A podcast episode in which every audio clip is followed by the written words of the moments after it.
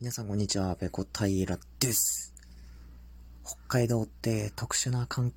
境だったんだなっていうお話です。えー、今ですね、僕は北海道ではないところに住んでいるんですけれども、一年中、えー、バイクに乗れる環境です。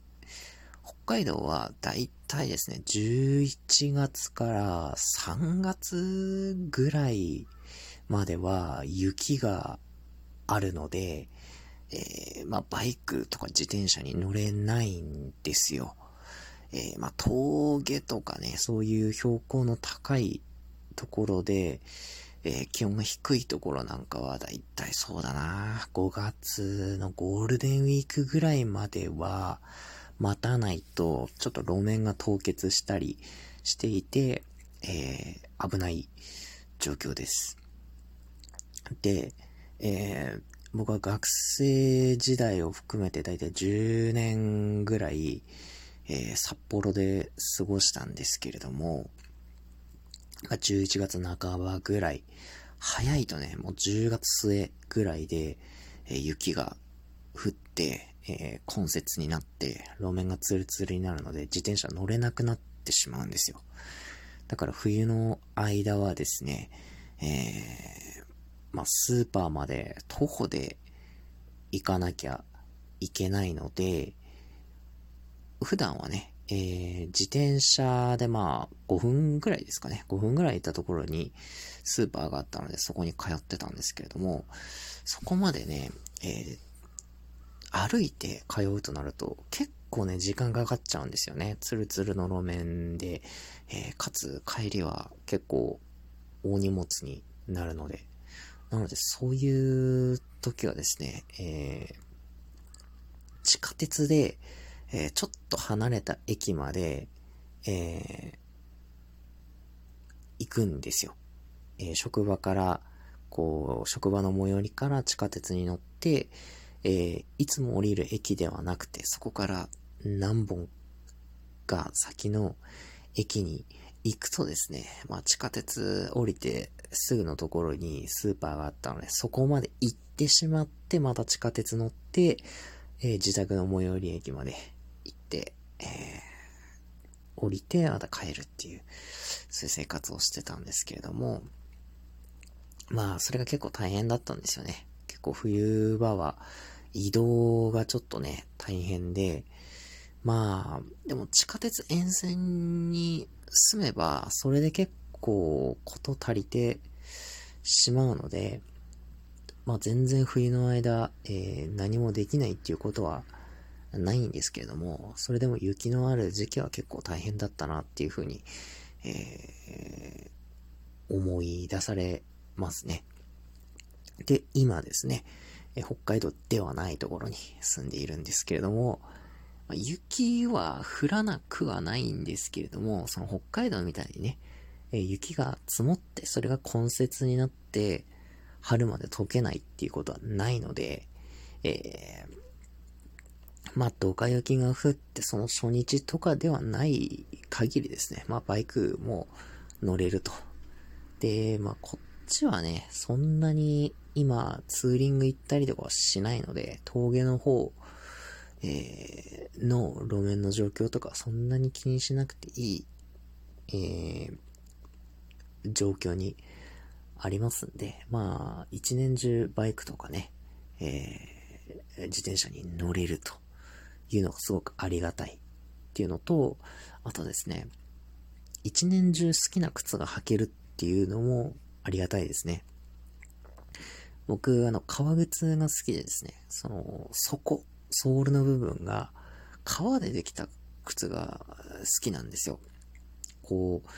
普通はゴムでできているソールの靴が多いと思うんですけれども、えー、そうじゃなくて革でね、え、レザーのソールの靴が好きで、まあ、デメリットの方が多い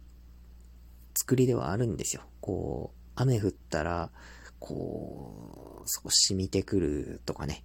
減りがすごく早いとか、えー、ま、そういうデメリットの方が多いんですけれども、なんとなくね、こう、大地を踏みしめているような感じがして、えー、レザーソールの靴っていうのが好きなんですけども、まあ、これがね、雪とか、その、アイスバーンのところだと、もう滑って滑って、とても履けたもんじゃないんですよ。だから、札幌に住んでた頃からレザーソールの靴って持ってたんですけども、それはもっぱら、えー、春から秋にかけてのね、雪がない季節しか履けませんでした。でも今はね、そういう路面の状況とか気にせず、好きな靴を一年中履けるので、本当にありがたい、えー、なっていうふうに思ってます。で、北海道とか、あと青森とかもかな。結構ね、雪が降る、えー、ところではですね、各靴メーカーが、こう、寒冷地用の、雪用の作りの靴とかも出してるんですよ。デザインは普通の、えー、全国で売られているものと同じなんですけど、そこの材料が違ってて、あのゴムなんですけれども、ちょっと、えー、柔らかくて、こう、そこの、い、あの、ギザギザが、こう、深いような、えー、ソールが売られてたりとか、